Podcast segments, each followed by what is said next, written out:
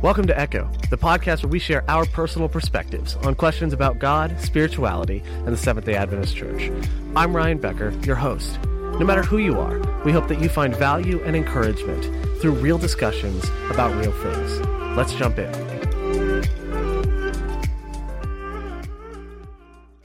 Hey everyone, welcome back to Echo. My name is Ryan Becker. I'm so glad that you're checking this out. And today I have two awesome guests with me, Pastor Henry Johnson and Hugo Silva. So let's go ahead and start off with introductions. Hugo, tell us a little bit about yourself. Uh, just recent graduate from UNC Charlotte and with a BS in psychology, uh, aspiring EMT, uh, and grad school prospect.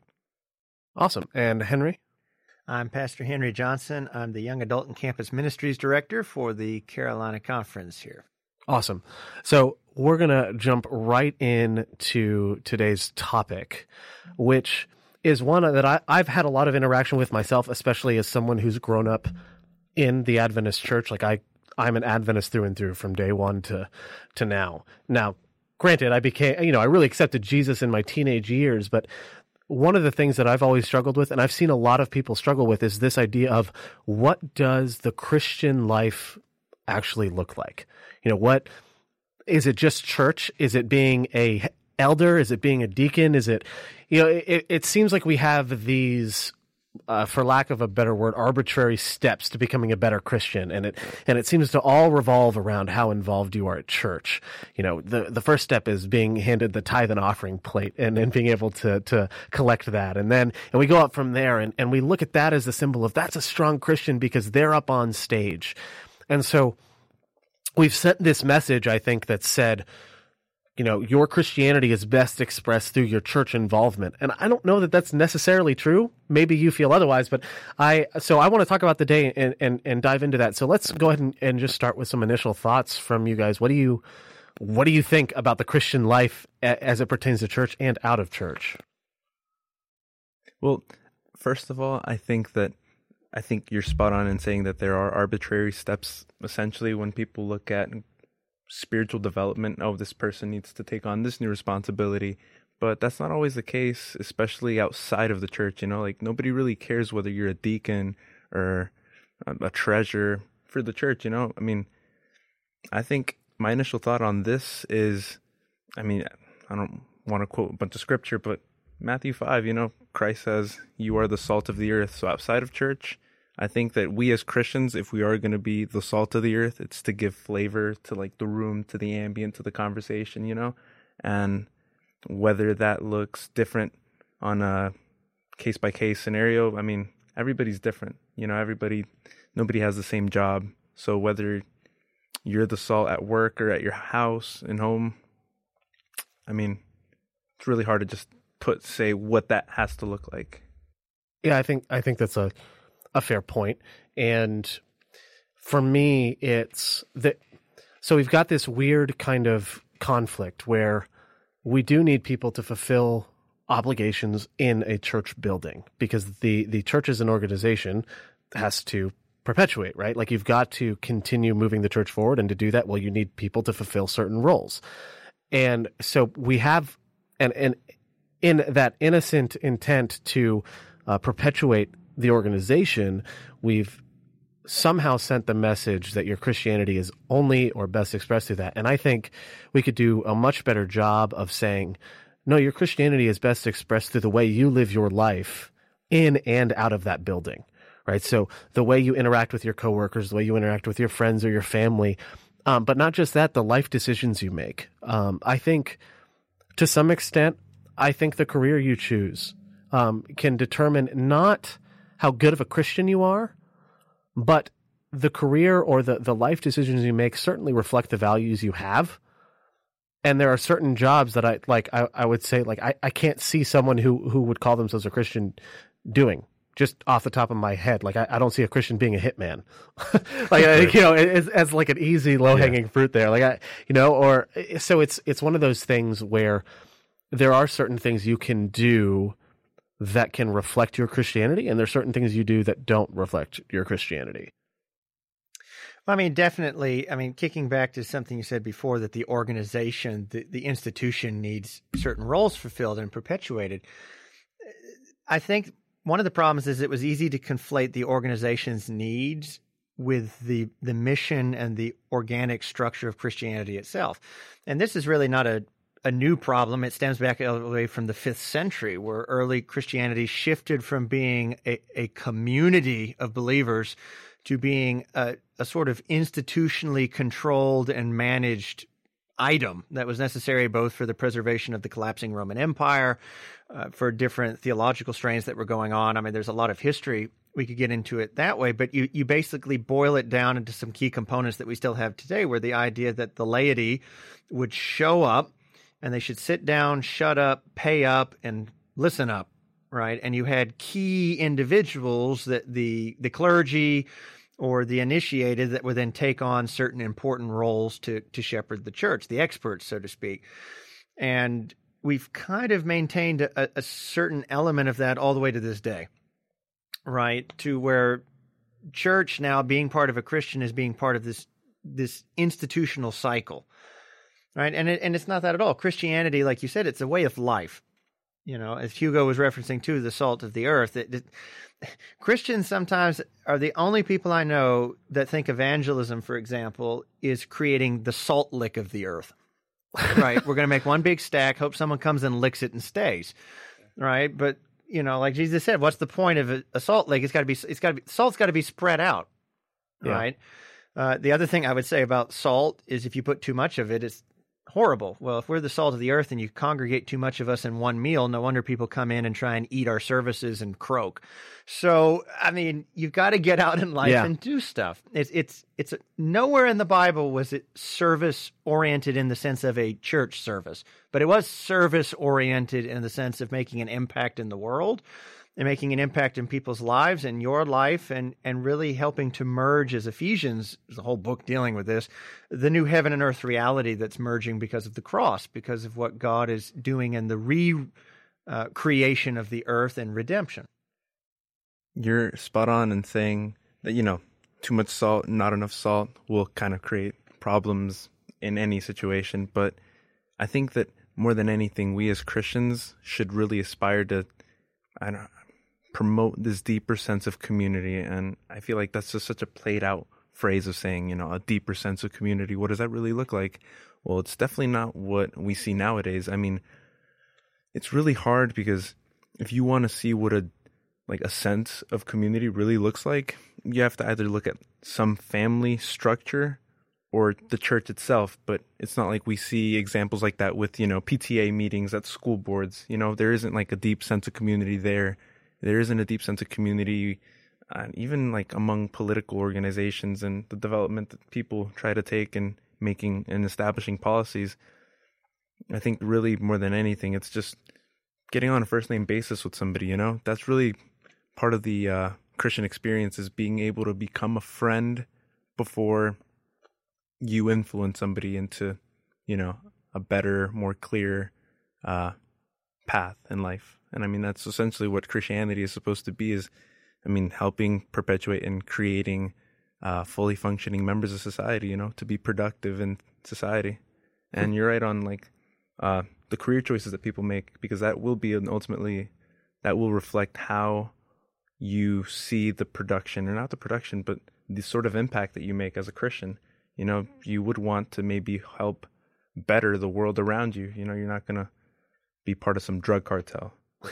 yeah, that yeah. The, and and and like I said, those are some of the, the obvious ones. But yeah, I I agree with you um, in that. And and as we produce productive members of society, uh, we're doing so in in a framework of following Christ, of being like Christ. So it's productive members of society that it, it's not that we have an agenda, necessarily, though I we do. Like there's no way around that. Like, yeah, but no, anyone with a worldview has an agenda. Yeah, there's nothing wrong with an agenda. It's just a question of how valid it is. Yeah, absolutely. Yeah. Um, Henry, you look like you were going to say something earlier. Yeah, I mean, this is one of the great struggles, and yet again, the great opportunities for the church.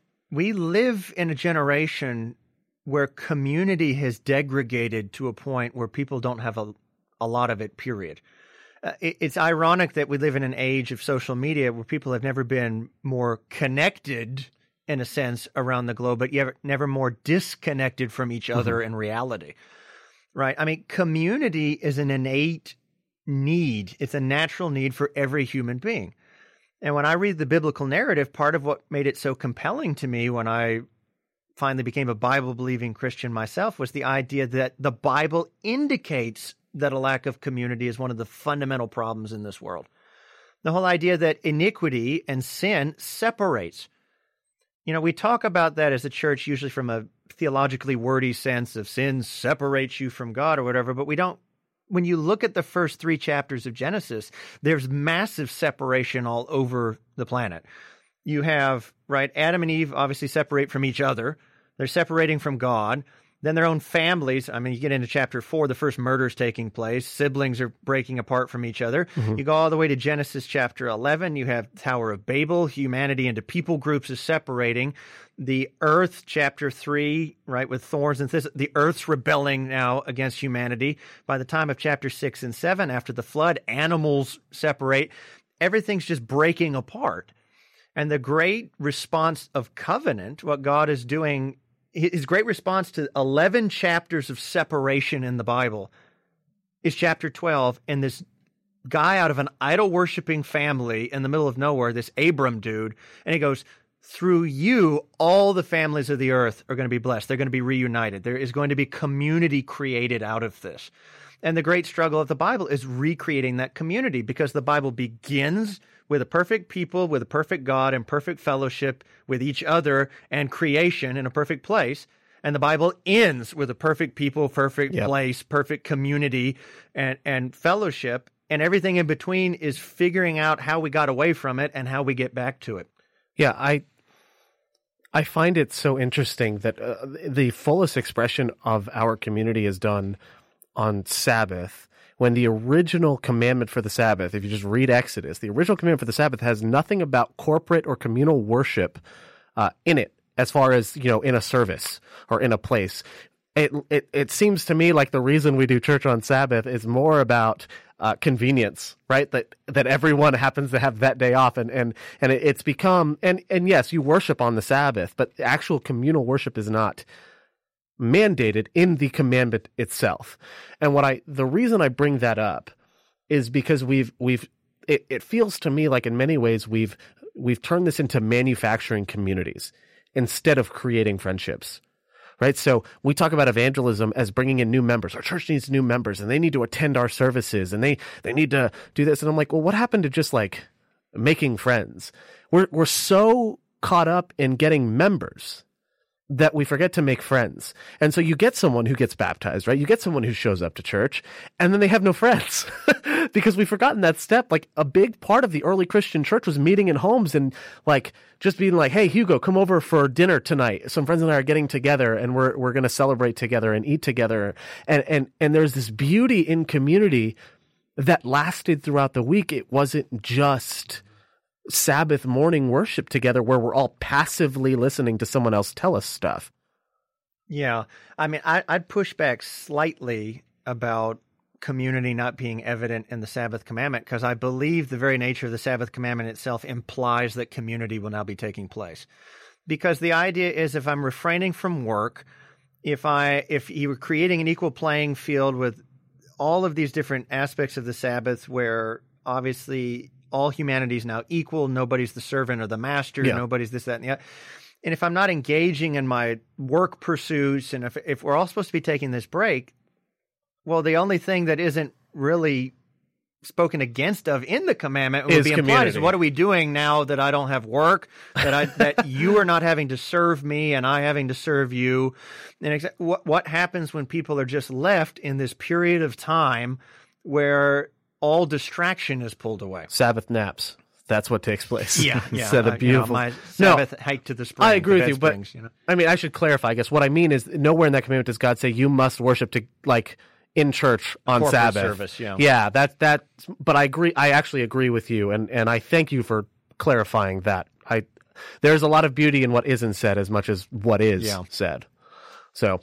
Um, all right, now let's let's shift then for someone who is struggling with their Christian journey, right? For someone who's trying to figure out what do I do next, or or how do I find my place in the church how do I find what I'm supposed to do, my spiritual gifts, whatever they may be, right? What what does that person do? Like where do I begin when I'm trying to say, all right, I've started going to church and I've read and I read my Bible, but what what more do I do? What how is my life supposed to look different than it was before? My answer is going to sound very superficial, but how genuine are you really in the things that you do? I mean, how much time and effort and how much of you is really in what you're doing?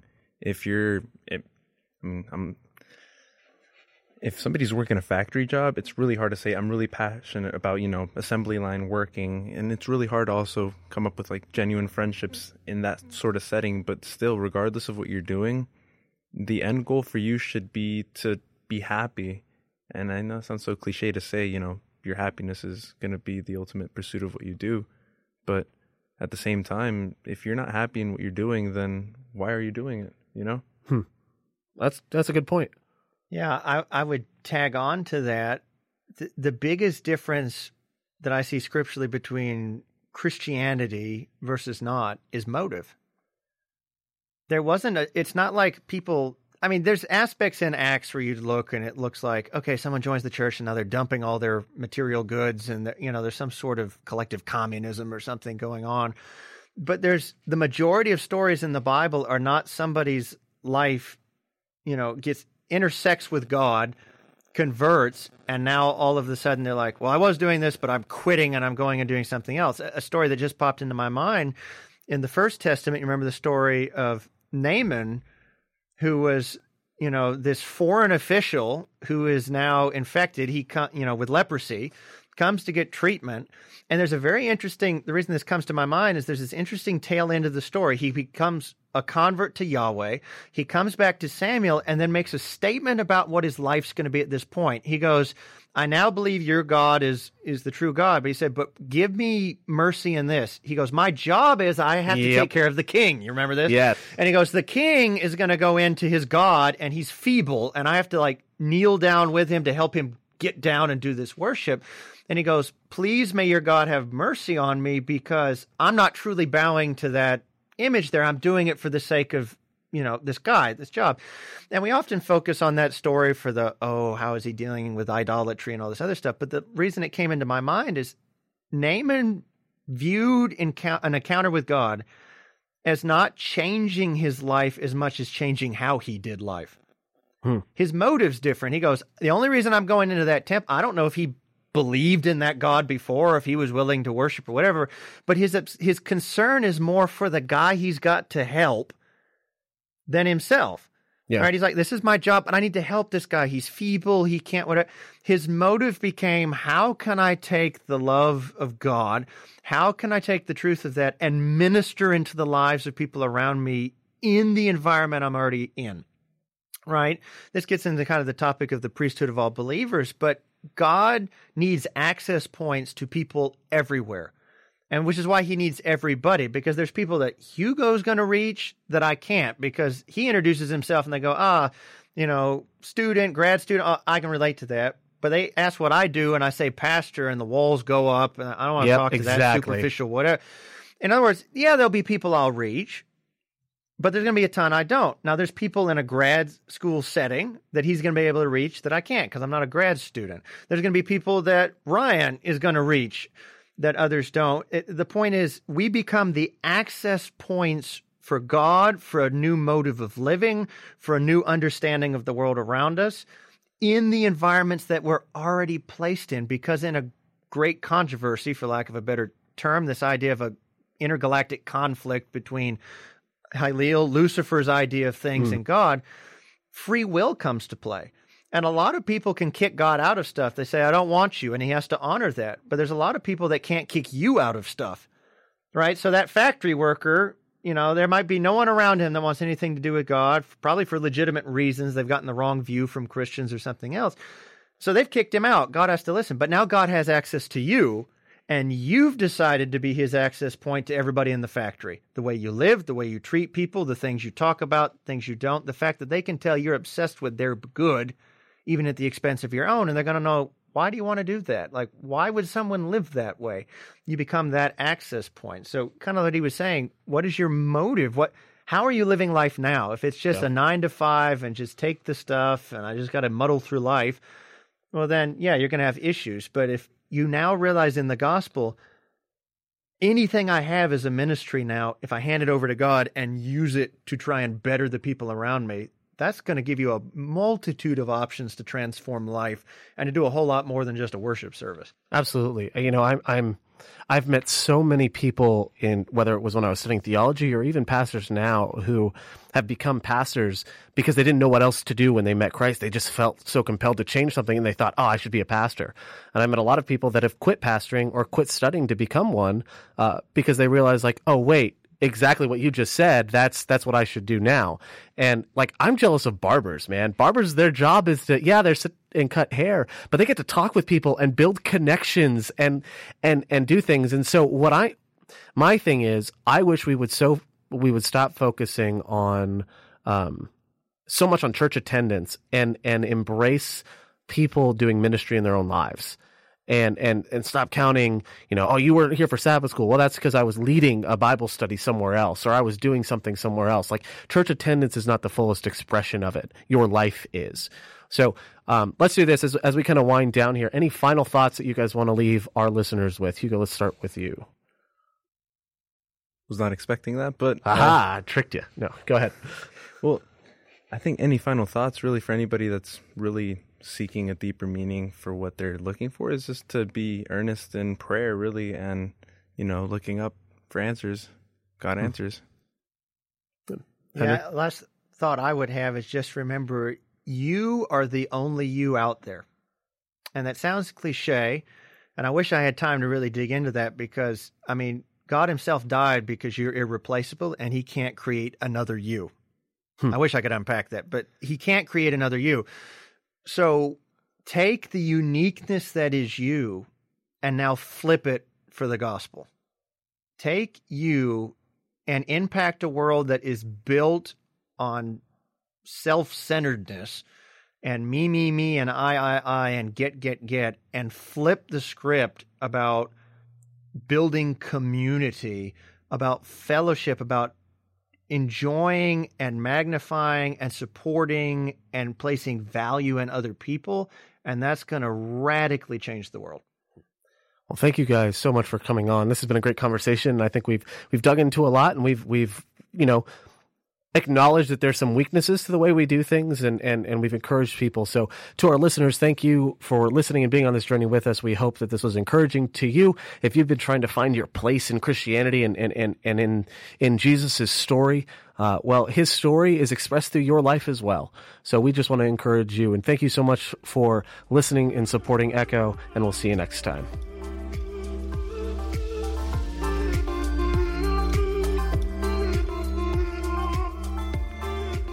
Hey guys, thanks so much for listening to this episode of Echo. We hope you enjoyed it. To stay up to date with new episodes as we release them, and for more awesome content from Project Refresh, a ministry of the Carolina Conference of the Seventh day Adventist Church, then go ahead and hit that subscribe button below. And don't forget to like and leave a comment.